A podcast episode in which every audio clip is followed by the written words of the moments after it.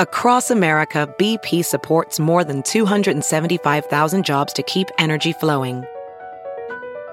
Jobs like building grid scale solar energy in Ohio and producing gas with fewer operational emissions in Texas. It's and, not or. See what doing both means for energy nationwide at bp.com slash investing in America. This episode is brought to you in part by Noom. Forget one-size-fits-all diets. With Noom, you get a personalized weight loss plan that's tailored to your lifestyle. No food is off limits. Enjoy your favorites while discovering healthier habits. Noom's users love the flexible approach, blending psychology and biology to help you lose weight in a way that's sustainable for you. And great news for foodies. Noom just released the Noom Kitchen Cookbook with 100 delicious healthy recipes. Stay focused on what's important to you with Noom's psychology and biology based approach. Sign up for your trial today at Noom.com. That's N O O M.com. Grab your copy of The Noom Kitchen wherever books are sold. Hey, everybody, I'm Chelsea Handler, and these are the movies that changed my life. Hey, everyone, I'm Ian de Borja, and welcome to IMDb's Movies That Changed My Life, a podcast where your favorite stars break down the films that made them who they are today. This week's guest is six time New York Times bestselling author, comedian, and activist Chelsea Handler. You may know Chelsea from her many TV shows, stand up specials, books, and films like Hello Privilege, It's Me, Chelsea. But you can now buy the new paperback version of her most recent book, Life Will Be the Death of Me, and You Too. In addition to discussing the movies that changed her life, Chelsea and I talk about her personal growth over the last year and her upcoming HBO Max stand up special. Before we start, I want to give a quick shout out to The Burner 77 for the awesome review on Apple Podcasts. Uh, if you haven't yet, don't forget to leave us a review and I'll give you a shout out next week. Thanks for listening. Here's Movies That Changed My Life with Chelsea Handler. So let's jump into that. So Life Will Be the Death of Me and You Too uh, was already released on uh, audiobook and hardcover, and now it's getting a paperback release uh, on June 23rd. Very, very exciting. So, do you want to talk about what the book is all about? Yeah, so I've written a bunch of books, but this is the first book where I really kind of I went to therapy for the first serious time with the intention of actually fixing something when I was 40. And when I came out of it, I wrote this book because he just took me down the road I thought I never had to go, which is like, you know, my childhood and trauma that from that, but he took me down it in a way where I came out the other side and my life was completely different for having done the work. And I had to share that because I mean, my whole career is about oversharing stupid stuff. So I was excited to be able to overshare something profound and meaningful that transformed my life. And I just knew, like, A, not everybody has access or has the ability to go see a therapist, obviously. So if I could impart any wisdom or help anybody else who's struggling with, you know, a g- grief or trauma from their childhood, which every single person seems to be, um, then I thought it would help people. And, you know, the response from the book was so incredible. And being on the book tour, I hadn't done that in so many years. So it was just a really exciting time to, like, also show off this like new part of me that I had never been comfortable with before. Yeah, it's deeply, deeply personal. Um, very emotional. I mean, I, I listened to the audiobook portion as well, and there's some parts where you're really uh, sort of putting yourself out there in a different way. Like you said, I mean, people know you from any of your TV shows and stuff. You don't hold anything back, and I really love that in the book you hold you show a very different side of it. Um, is it fair to say that I feel like every chapter is sort of basically your relationship with someone else in your family and sort of like mixed into modern, you know, sort of things that are happening around you? Um, was that the intent going into the book, or did that sort of happen as you were writing and laying out all your ideas? Well, I did this in a more methodical way than I've written any of my other books. And my stand-up show, I uh, doing a stand-up special for HBO Max, which is basically off of the book. I took the book and I put it in stand-up form because I wanted to have the emotional kind of roller coaster. I wanted to have the hilariousness of going to therapy and self-awareness and finding out you're just a you know, and being like, oh my God, really? Is that how I'm coming across? I thought I was just being direct and like honest. And they're like, like, you know, building self awareness is a gift in and of itself to even, because, you know, you don't have to get it until you need it. And then you're like, it sometimes could be a little bit too late, you know? Um, yeah. Better late than ever. So it was, and I wanted to be able to mirror that. I wanted to do a stand up show that wasn't just about telling jokes. I wanted it to have a message from beginning and to end. And so, in being on this book tour for Life Will Be the Death of Me and then turning it into a stand up show and slowly working my way back to stand up is just kind of like it's like I'm coming home to the very thing that gave me my career in the first place after I just did the deep work, you know, and now I enjoy it again and I have something to say. Uh, so, in the book, you speak at length about the Enneagram test, which is a personality test that will tell you uh, one of the nine different types of personality you fall into. There is the reformer, the helper, the achiever, the individualist, the investigator, the loyalist, the enthusiast, the challenger, and the peacemaker. And uh, I took the test myself to see what type I got. Um, so, I got a three, which is the achiever, followed by eight, which is the challenger, uh, like you, and then seven is the enthusiast. Um, so we match kind of similar in a lot of the ways and i thought it was oh that's cool. And then we kind of get going. Do you, do you still see yourself as like a challenger first um, especially yeah. after like a year has been passed from your sort of growth? Do you still see yourself that way? Oh yeah that's a good question. I haven't thought about that. No you know um, yeah i mean i'm always going to be like a fixer. I think of it as a fixer. Like i always want to go in and be like okay i'll fix this I definitely changed a lot. Like I'm, I'm, you know, I'm definitely a more mature, more grown up person. I'm still ridiculously stupid and, con- you know, and nonsensical and like I'm stoned half the time. But, you know, like I'm definitely wiser and I know now not to insert myself into everything. I know to like hang back and that not everybody needs my opinion all the time. Um, I think I'm more judicious about giving it more sparingly. And I just think your work gets sharper as you get more clarity. And from therapy, I got a lot of clarity. And it was, you know, it's heart wrenching to have to go through the worst moments of your life or the most terrible moments you can remember. But it's also like a huge gift. Uh, you open up the book speaking at length of your crush on Robert Mueller. Uh, do you has Fauci taken your heart's uh, your heart Cuomo, lately? Cuomo, Cuomo. Cuomo. yeah, yeah, I like Cuomo. I wrote okay, so for, for, for for Vogue.com uh, for about him, about my love for him. Listen, competency at this point is a huge aphrodisiac. Okay, we all know that. We're all dehydrated from some from having a leader. So anybody who even looks like a leader, and plus old guys are my demo. That is like my hot zone. So I love old competent guys. um, okay, that was my first question. Next one on this is uh, you talk about the Aperol spritz. Do you have what's your trademark Aperol spritz recipe or your proportions? Do you have one? I do three, two, one part. I don't like it too sweet, so I do two parts prosecco or champagne, and then one part Aperol and one part club soda. Nice like that. That's that's your go-to one. Yeah, I, but I don't like that orangey. Like it's got to be very. I like the carbonation, but I don't like the sweet. Now let's jump into the movies that changed Chelsea Handler's life. So the first one is 1989's Steel Magnolias. Uh, this has a 7.3 out of 10 on IMDb with 45,000 ratings, directed by Herbert Ross, written by Robert Harling, who also wrote the play that the film was based off of. Um, this is starring Sally Field, Dolly Parton, Shirley MacLaine, Daryl Hannah, Olympia Dukakis, Julia Roberts, Tom Skerritt, and Dylan McDermott. Um, what a movie! But why don't you talk to us about the first time you saw Steel Magnolias? Uh, what year did it come out? 89. 89. So I would have been 14. So I was there's that scene in that movie where Julia Roberts dies and Sally Field plays her mom, and she's just at the funeral after the funeral, and she's crying, and she's like, "I just want," uh, and and it's just you're watching it as a you know viewer, completely you know feeling this moment, and she's like, "I just want to hit somebody, I just want to hit somebody," and then somebody throws Olympia Dukakis in, and she's like, "Here, hit Ouiser." I, I just want to hit somebody till they feel as bad as I do. I just want to hit something. I want to hit it hard. Here. Hit this. Go ahead, M'Lynn. Slopper. Are you crazy?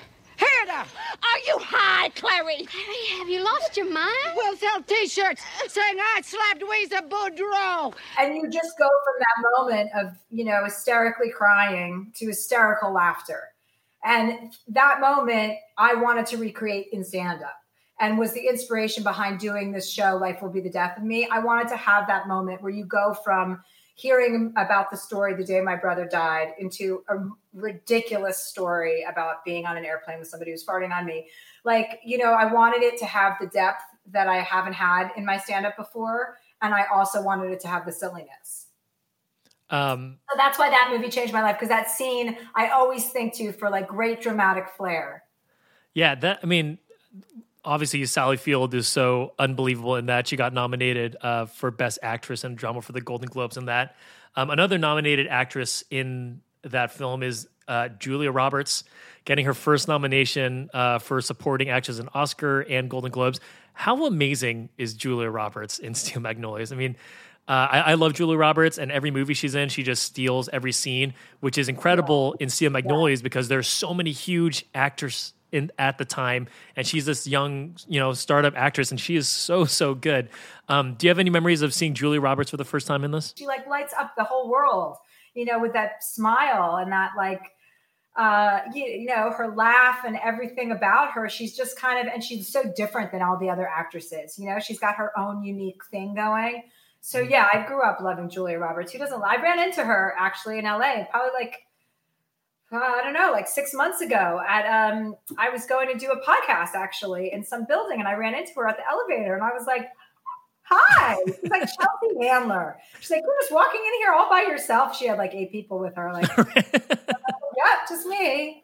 I'm like, I don't like people right now. So I think my favorite line is from Julie Roberts. It says, I would rather have 30 minutes of wonderful than a lifetime of nothing special. Uh, I, I, think that sings very true, like to the way that I live my life. I sort of uh, look at life that way. And I kind of feel like you have that similar vibe in, in, in your eyes. Is that true to say? Yeah, I think that, you know, I don't know. I like to go for it. I also like to, you know, sleep for 12 hours on end. You know, but when I go for it, I really like to go for it. I like to work hard. I like to play hard. I like to take breaks hard, you know, like I like to not work for a period of time so I can completely decompress. Um, but I'm spoiled. So, but I definitely like to have, you know, I like to get them, I like to get a lot out of life. I want to make sure people knew I was here. A, you definitely have. I think that's definitely so. I think you crossed that off your list, but uh, I, I, did like that saying there. Is this a, a, multi rewatch for you? Like, have you seen this movie multiple times, or is that sort of something that yeah, stuck when you saw it? it? was always on, and it's got the best cast. It's like Olympia Dukakis, Sally Field, Daryl Hannah, Julia Roberts. I mean, it just go and Tom Skerritt's in there, and then Dylan McDermott, right? Mm-hmm. So the movie it was on a fifteen million dollar budget. It made ninety six million worldwide but it actually made $40 million from its DVD release in 2000. Um, again, well after the original release. So, why do you think it had such a big amount of sales uh, when it finally got that DVD release so many years after the original uh, theatrical run? I don't know why. Maybe because it's just that womanhood thing, you know, that like like group of women together, like how powerful that is. And I think women's instincts sometimes in our culture we're taught to like compete with each other rather than come together. So i think we always are warm-hearted when we see women coming together and really like even though they have their differences they're on the same team. And you know that's one of the nice things that has come out of you know donald trump being elected is women coming together in a more serious way. Um, and you bring that up i mean the name steel magnolias is a reference to i think uh, robert harling said you know the the group of women featured in the film they're can be delicate as flowers, but they're also hard to steel. I, I really love that that sort of uh, analogy there. It, it, it, makes sense for the movie. That. Well, the woman for you, we're tough and scrappy, but we also cry at the drop of a hat. So something I like to think about also when I watch these movies with these huge stars at the peak uh, or the beginning of their massive careers is like imagine the energy on that set. Like walking on there and just seeing all these people. I mean dolly parton right there uh, sally field. I mean it must, it must be incredible uh, to, yeah. to, to, be in that room right? Just like the power and the inspiration there um, i think is pretty clear. for all those women to be able to share those memories you know? When you bond like that on a set or i mean i don't know if they did. I'm assuming they did but to have those memories to share together you know for years because you go you know you become a movie star and then you go and you do that movie and this movie and you form all these little families. It's like summer camp, and then you know you don't necessarily get to see them again. Meg Ryan was actually supposed to play Shelby until she dropped for When Harry Met Sally. How do you, how do you feel about that? I feel like that was a positive move for, for both of those women, right? She yeah. to be When Harry Met Sally, and we needed Julia in that other one. Yeah. Magnolia. and that other one, my other favorite movie that changed my life, whose name I can't remember. Yeah, my, my last note on this is that I am waiting for Julia Roberts to have another like crazy Oscar moment. I mean, everything I see her in that I I re- rewatched Pretty Women just recently, and then this, I'm like, man, I, I need Julia Roberts to just have that big like awesome Oscar moment. Um, I, I would love love to see that one more time. I think she's she's so great. Sweet, I would like to see that as well. Any other things on Steel Magnolias? Uh, no, no. I just love that dynamic. You know, I think I just related so much to that female, those bonds and relationships that you're hitting somebody one second. It's like sisters, you know, when you're either your sister's like the only one you could like stop fighting with and be like, okay, you know, go fuck yourself. Let's go see a movie. Like that works, that kind of interaction um, where you can get in a fight and still be together hugging two seconds later. Yeah. And um, it's, again, like, especially for 1989, I mean, people now are like pining for films about that sort of, you know, feminine message and feminist message about how uh, strong women are sticking together in the face of tragedy. And and this there is one right here. It's a great movie from '89, Steel Magnolias. So. Hey, it's Kaley Cuoco for Priceline. Ready to go to your happy place for a happy price? Well, why didn't you say so? Just download the Priceline app right now and save up to 60% on hotels. So, whether it's Cousin Kevin's Kazoo concert in Kansas City, go Kevin, or Becky's Bachelorette Bash in Bermuda, you never have to miss a trip ever again. So, download the Priceline app today. Your savings are waiting. Go to your happy place for a happy price. Go to your happy price, Priceline. Welding instructor Alex DeClaire knows firsthand how VR training platforms like ForgeFX can help meet the demand for skilled workers. Anywhere you go look, there's going to be a shortage of welders. VR training can help welding students learn the skills they need to begin and advance in their career. The beauty of virtual reality is it simulates that exact muscle memory that they need. Explore more stories like Alex's at meta.com slash metaverse impact. All right, let's get to your second pick, which is Jaws from 1975, uh, yeah. the classic. This is 8 out of 10 on IMDb with 530,000 ratings, directed by Steven Spielberg written by Peter Benchley and Carl Gottlieb. Uh, also based off the novel written by Peter Benchley as well, starring Roy Scheider, Robert Shaw, Richard Dreyfuss, and Lorraine Gary. I don't need to introduce Jaws, I'm sure. So talk to us. When was the first time you saw Jaws? Uh, well, it was filmed in 1975. That's the year I was born. So I probably saw it for the first time when I was like five or six. My brothers and sisters, it was filmed right in front of our summer house in Martha's Vineyard. So they saw the mechanical shark Bruce that played the shark like go swim back and forth through the bay. So they didn't go. My brothers and sisters never swam in the bay where that movie was shot. Even after the movie had finished filming, they were scared of the mechanical shark. But I grew up after that, but I saw the movie and we knew a lot of people on the island that were in the movie. So the movie, it, it didn't, I wouldn't say it was, it defines my life because I grew up in Martha's Vineyard in the summer times and my whole life is like what that movie is. Like at the beach, like my whole childhood, my whole teenage years. It just it was like a side it was like well, I remember watching that at five and I'm like, oh, this is what it's gonna be like when I'm a teenager. And sure enough it was. And sure enough, by the way, now there are sharks everywhere at Cape Cod. So Oh really? yeah, they're everywhere. I just saw a new a thing on the news the other night. They were like they're they've tagged like 200 sharks in the Cape Cod area, great whites. It's like, what?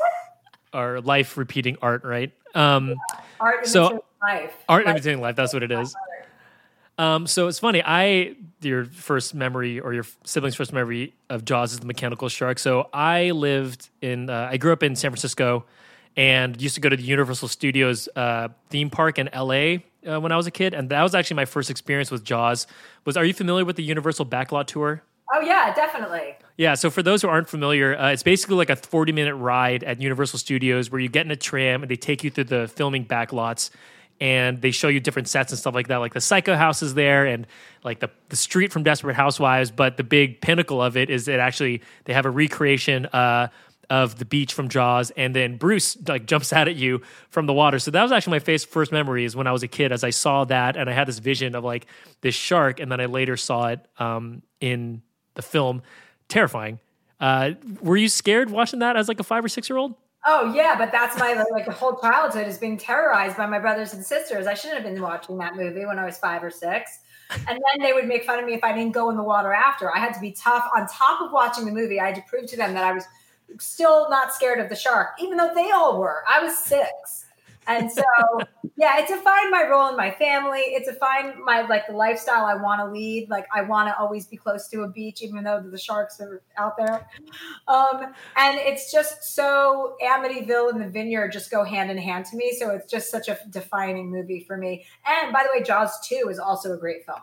Mm, Jaws 2, do you go to Jaws 3D also? No, I don't go that far. That was not a good film. So let's not get away. Jaws 2 is where that's it's just like Porky's, Porky's and Porky's Revenge, and then that was it. I like that. Something I got out of this most recent viewing of Jaws, I've seen it a whole bunch of times, is that it is very like relevant today in a weird way. That's interesting. How do you mean?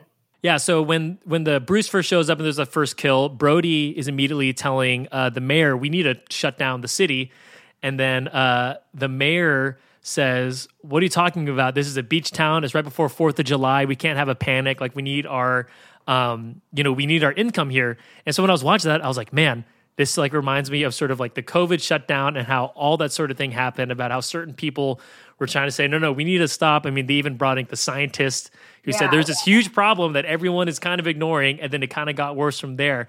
Um, so I thought that was like, wow, this is very, very relevant uh, in, in the sort of world we live. You haven't thought, you didn't think about that? Parallels for sure. Um, yeah, so I thought that was that was sort of eerie. I like that guy. What was his name? You know, the real the fisherman guy in the first movie. That Irish guy. Uh, uh, uh, was so great when he's like, "Come here, you son of a bitch," and then just blew the shark up and shot him right in the mouth with that fire, that fire hydrant. Remember yeah. that? Oh God, yeah. it's so good. And Jaws 2 is good because there's all the water skiing. But I do know a back behind the scenes story. In the first Jaws, when they go out and there's the the girls at the beach and she's at South Beach and she's getting they're pulling her. In real life, that girl broke a bunch of ribs when they pulled her, and you can hear her screaming, going, "It really hurts! It really hurts!" I did not know that. That's a that's a great story. I mean, there's so many funny like technical stories about Jaws, like for film nerds, um, like the lore of how uh, finicky the mechanical Bruce was led to I think one of the strongest points of the movie. So the shark only actually has four minutes of screen time in Jaws, um, but that's what makes it so scary. Uh, you know, yeah. I, I, think that if everything had worked out and they're showing it flying all over the place, I think the effectiveness of a lot of the scariest moments of that of that movie wouldn't have worked out well. Um, you and know, you also don't you know you don't have to have seen Jaws to know that that music, that score, that da da da da da da is Jaws. Yeah, yeah. And I mean, that movie jump started both Spielberg and John Williams' career. Uh, and it's funny you say that because I guess Spielberg, when John Williams introduced, like, showed that music theme to Spielberg for the first time, Spielberg actually said, like, that's like that's a that's a joke, right? And then they put it to film, and Spielberg obviously was like, well, this movie isn't the same without that score. So I think it's funny how how that all sort of turned out. Yeah, um, shit show for Steven Spielberg apparently, right? Like they ran out of money like three times or something, and he was over budget and. Yeah, but then it ended up becoming the first summer blockbuster, um, which is you know obviously changed movie history forever. Another fact that I thought was funny here is. Uh, so you're going to need a bigger boat is probably the most iconic line from the movie, but it's also was ad libbed, so that was not in the script. I love ad libbing. That's where I'm. That's my sweet spot too. When I'm on a set, I'm like, can I please not read a script? I would just prefer to improvise. Well, that's a great line that he improvised, so his instincts were right. Yeah, totally. And then my last thing here, and I would love to hear your opinion about this, is that uh, so in the scenes where the three guys, Quint, Hooper, and um, and Brody, are on uh, the boat together, and they're sort of waiting, waiting out Bruce to show up again.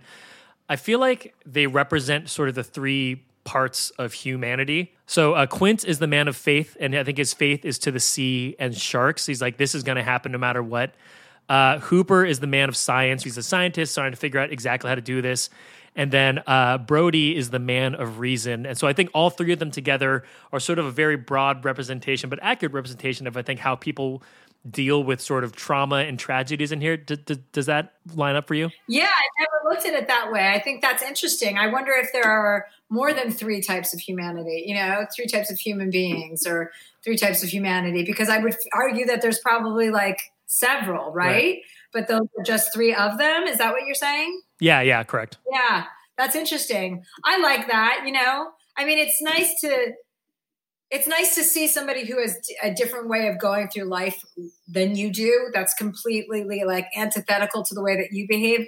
It's nice to see people like that connect mm-hmm. and come together. People like to see those connections. You know, that human connection is not really reproducible anywhere else. I mean, with animals, obviously it is, but you know, I think people really get warm hearted when they see that, especially people that don't belong together. It's again going back to that like summer camp vibe. You know, you all experience this one thing together and you're bonded for life, but we'll probably never see each other again. And then my last thing here is that you actually talk about Jaws uh, in your book, especially I think in relation to your brother Chet specifically. Um, do you want to talk about that a little bit? How, how it comes up in your book? So my brother, well, when he left for he, his trip where he passed away, he went hiking the Grand Teton Mountains and he ended up falling off a cliff. Before that, he sat with me at my house and he was telling me he was going on this vacation and I had never been with him without him in my entire life. So I didn't like it. And he was like, Don't worry, I would never leave. He's like, I'll be there in two weeks to Martha's Vineyard. I would never, ever leave you with these people. And I'll never, you know, I'll never leave you for the summer when, you know, Bruce is still in the water. He could get you. Yeah. And I'm the only one who could protect you. And, you know, those were the last things he said to me. So for that, so yeah, so that movie is probably sunk into my uh, subconscious. Thank you for reminding me why. no worries. I did love that part too. Um, that is sort of obviously he was older than you. You were nine at the time. How he's relating a very you know real thing that you could relate to you know don't worry the bruce won't get you. I, yeah my brother used to do this thing. We used to drive up to martha's vineyard right? And he would like i loved the air conditioning. Like i loved cold air and blowing. Like i lived, grew up in new jersey. There'd be winter storms and i always had my windows open and my fans on. Like i just liked freezing temperatures. I was like born going through menopause. And my brother was the only person in my family who understood that i needed to you know, in order to eat soup, I had to be topless. Like he respected like all of my quirks when I was a little girl. Like I would have to take my clothes off to have a cup of soup because I would immediately start sweating. And we have this, there's a moment in, in my stand up where he takes me to get clam chowder in Martha's Vineyard in Edgartown. And it's right at this little place called the Quarter Deck, which is right where Amityville is on the vineyard um, and where they staged Jaws. And I remember saying I wanted clam chowder, and my brother being and my my parents had just had a long talk with me about covering up because I had little buds sprouting. And my brother took me into town. I had a t-shirt on, and I, we went to the quarter deck. And he's like, "What do you want?" I'm like, "Clam chowder." He's like, uh, "No, no, you're not allowed to have clam chowder because you're not allowed to be nude anymore from the waist up." Mom and Dad said, and I was like, "I want the clam chowder." And he's like, "We can't sit outside with you and your top off anymore. You're, you know, things are happening." And I remember sitting in his car while he was standing next to the door, like blocking anyone from seeing a nine year old girl topless eating my clam chowder while he protected me. And I remember thinking, this is love. Like he gets me. I love that. Uh, are you a New England clam chowder or a New York clam chowder? Type of New England. New England. Yeah, me too. I don't even get why people do New York style. No, people should stop that. It's like a Bloody Mary with soup. I don't understand. um, and since we're on the topic of clam chowder, where for people going over there, what's the number one clam chowder spot? Do you have like a go to place whenever you go back there? Oh no, I don't know what the number one clam chowder is, but if you ever go to the vineyard, go to Edgartown and go to the quarter deck and get some fried clams. Fried clams. And then get back. Okay, there it is. Perfect. Um, fantastic. Any any last things about Jaws? Mm, I was attracted to Roy Scheider. I remember being attracted to him, and that yeah, and that, that's pretty much where my thoughts end on that topic.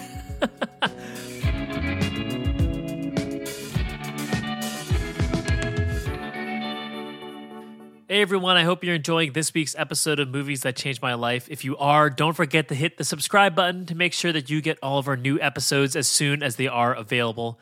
Thanks again for listening. Be sure to check out imdb.com slash podcasts for more content and to easily add movies that we talk about on this show to your IMDb watch list. Now let's get back to movies that changed my life with Chelsea Handler. So you already spoke. you you have an HBO Max stand-up that got announced relatively recently. Um, I don't think there's a uh, date or anything on that quite yet. And um, we're, we're seeing if we can shoot it. Maybe I go home to New Jersey to shoot it, but we have to get creative with the spaces. So um, Dave Chappelle, you know, shot that thing right outside. So yeah, that's yeah. an option. You know, that's the safest way to do it. But we're looking. I'm hoping to have it out before the end of the year, though. But in the meantime, people can watch Hello Privilege. It's me, Chelsea. Uh, for those who haven't seen that yet, do you want to speak about that a little bit?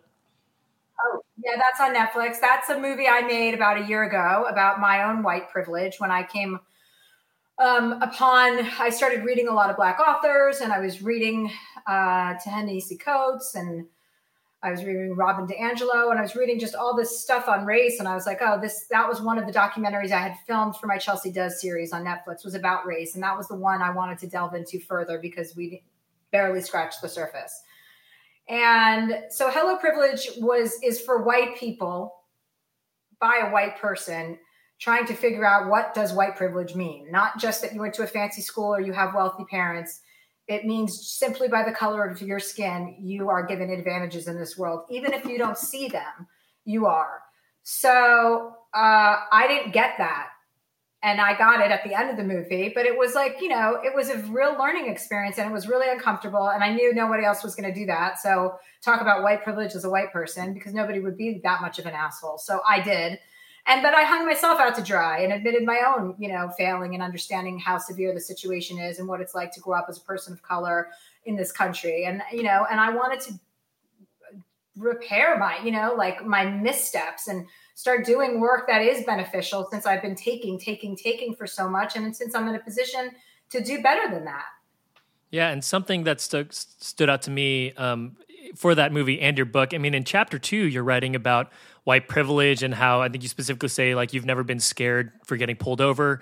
And I think that's great to hear from people who are and have been huge allies for minorities and the LGBTQ plus community like yourself. Um, I think it's great because you writing that and, and making a film about it says like, hey, you know, even as a great advocate and ally to communities, like people can continue to learn. Um, and I think that's a really important message that should you know should be remembered uh, especially to make sure that this movement that is going on right now isn't forgotten when people, you know, when summer comes and people sort of forget um, that no matter how much of an ally you are uh, or think you are, you could always do more and acknowledge things. So I, I really love that you sort of open with that right away, and, and that's the overarching theme to the book. Thank you, thank you. I appreciate that feedback. All right, and then let's go to your last pick here. One I'm very very excited to discuss. So this is 1994's Clifford, uh, directed by Paul Flaherty written by written by William Porter uh, as J.D. Rock, Steven Kampmann as Bobby Von Hayes, starring Martin Short, Charles Grodin, Mary Steenburgen, and Ben Savage. Um, the synopsis here, for those who haven't seen it, is Clifford is a 10 year old troublemaker who is played by Martin Short, uh, who puts not only his parents through hell, but also his, his uncle, uh, with whom his parents have discarded him too what is the story behind Clifford uh, uh, hitting this list? I, I, need to know. It is. I think it is one of the funniest performances. First of all, Charles Grodin is one of the funniest people, and Martin Short is so funny, and their chemistry in this movie made me laugh so hard. Every time I see this movie, I just can't believe Martin Short. I just can't believe they allowed him to play like a ten year old boy. That in and of itself is enough to want to love this movie but it's so good. It's so good. He's such an asshole, this kid. And it just defines everything that I think about kids. Like it was a perfect example, even though it wasn't a real one. I was like, oh, you're a small man that could be a kid. And I also find you annoying. So it cemented my it cemented my appreciation for great comedy and it also cemented my desire to remain childless and alone for as long as possible.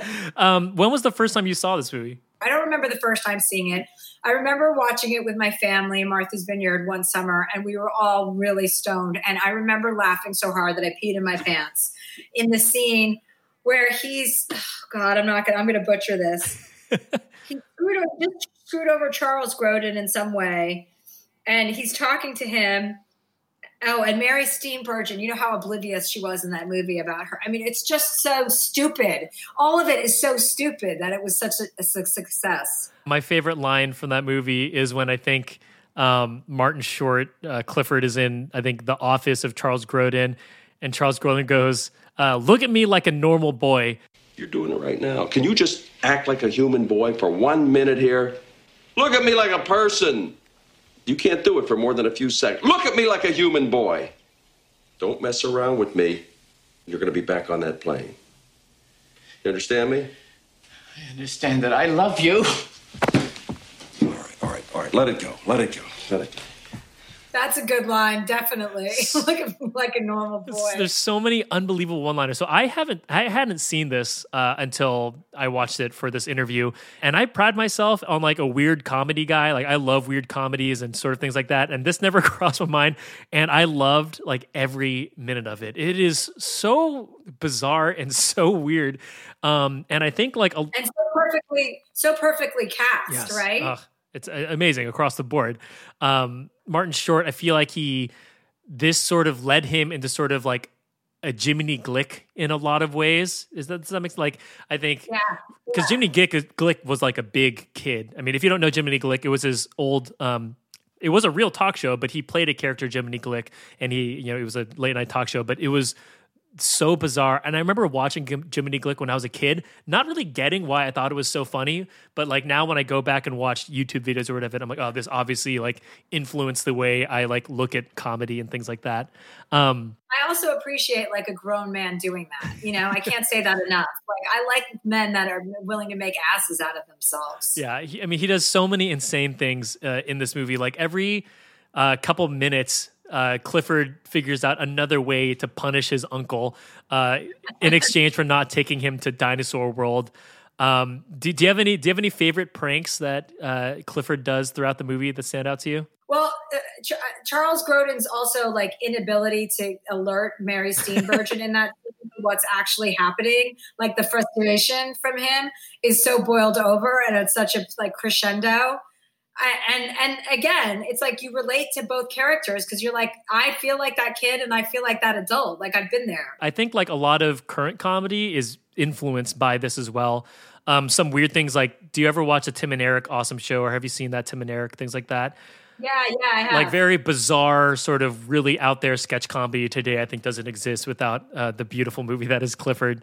Um, No, and I also love, you know, in that time when that movie came out, I think you said 94, it was like that was like the height of sarcasm. And you can see that like laid throughout. You know how like now sarcasm isn't as isn't like the currency that it used to be. Like it used to be a niche. Right. And now people are much more earnest and like careful with their, you know, everyone's politically correct and you're not trying to hurt people's feelings. So sarcasm has taken like a back seat, which is like my personal brand of humor. And earnestness has replaced it, you know, with like, you know, shows like Broad City where it's like they're, you know, it's more silly than mean spirited yeah. you know so that's a good thing also um, but but in the when this came out it was in that prime like police academy type right. you know, porky's type well porky's might have been in the 80s but all in the same kind of vein uh, sarcasm was a hot commodity I, I don't think people understood how ridiculous it is that Martin Short was playing a 10 year old, like, was supposed to be a joke. Like, I read some of the bad reviews uh, on Clifford when it came out, and it seemed like people were like, why did they cast him to be a 10 year old? I'm like, that's the point of the movie. Like, the point of the movie is to have him. yeah now you, now you wouldn't get away with that you can't be an adult and play a 10 year old Um, but I, I, I think it's so so funny. The writers of the film, Steven Kampmann and William Porter, um, they were so embarrassed by the final cut that they used pseudonyms on the screen credit. Which oh really Yes. they didn't realize what kind of gem they had how did it not do at the box office clifford so it had a budget of 19 million. Opening weekend, it made 2.5 million and went on to gross 7.4 million. so they, so they broke even So big, you know, bu- eh, budget of 19 million, and it only made 7 million. Oh, well, I'm glad you can thank me later for introducing you to this film. Yeah, uh, I, I love it. It was it was so so funny. I was like dying watching it on the couch, and my wife had seen it before, and uh, she was like, "You never seen this?" I put it on, and she was like, "You're gonna love this movie." And the whole time, I was just like laughing nonstop. There's so many crazy crazy moments. Um, It's a little bit like Step Brother, you know that movie. Yeah, It's totally. like- Uh, and then the last thing on Martin Short here, just the full range of Martin Short. Uh, the film opens up where he plays uh, a 70 year old pastor um, at a private school, helping out uh, a young Ben Savage who attempted to blow up the gymnasium. Um, and so we got a we got a 60 year age jump from Martin Short. I mean that that shouldn't go unnoticed, right? he could still do a 60 year age jump, though. Haven't you seen him? Yeah. I mean, I've seen him do some things. I'm like, wait, what? Who is that? um, He's like a little shapeshifter. Yeah, I like that shapeshifter. Um, when you saw this, were you like, "This is a movie for me," or was it? And then, or sort of, when you saw this, you were like, "Oh, my comedy can go this direction." No, I thought this is a movie that will always make me laugh. Like this could be a go-to movie to watch repeatedly and have the same experience because it will always hit me in like a funny spot. You know, it's like how I feel about Three's Company. Like it's comforting and funny. Uh, were those old Martin Short and like um, Steve Martin comedies? Like, uh, were those like a staple in your household at all growing up? Yeah, definitely. We had all of that Steve Martin, all those guys, you know, all that like Saturday Night Live guys and like John Belushi, Jim Belushi. That was a little before my time, but then John Belushi was before my time. And then like Chris Farley, you know, all those guys. Uh, and those SNL characters. Yeah, I grew up on those movies, you know, those beautiful, like, remember those uh, Kimberly Williams movies that Steve Martin used to, like, mm-hmm. those Nancy Meyer, like, you know, wedding, all the, the wedding. Uh, Father of the Bride. Father of the Bride series.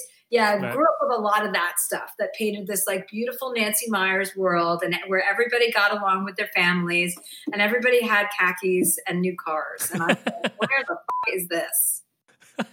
and Clifford is sort of the opposite of that. I mean, we are talking about the time it came out, right? It, it, like the setting is like a picturesque, like you said, like Nancy Meyers ish movie, and the, but then Clifford just like dropped in the middle of it, just like sets off a completely different tone, um, which I think is so so funny. And anyone who hasn't seen it, please, please do. So awesome. So, do you see any through line between Steel Magnolias, Clifford, and Jaws? No, zero.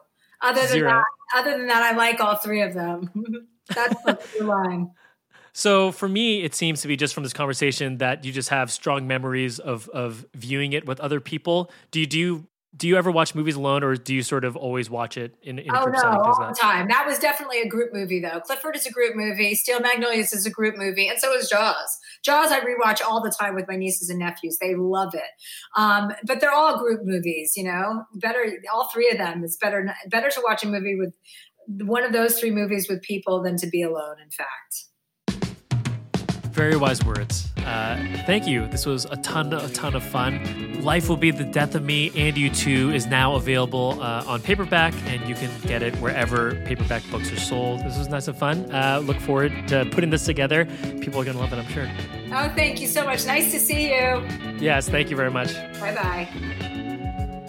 Thanks so much for listening. Be sure to check out imdb.com slash podcasts for more content and to easily add movies that we talk about on the show to your IMDb watch list. Thanks again for listening.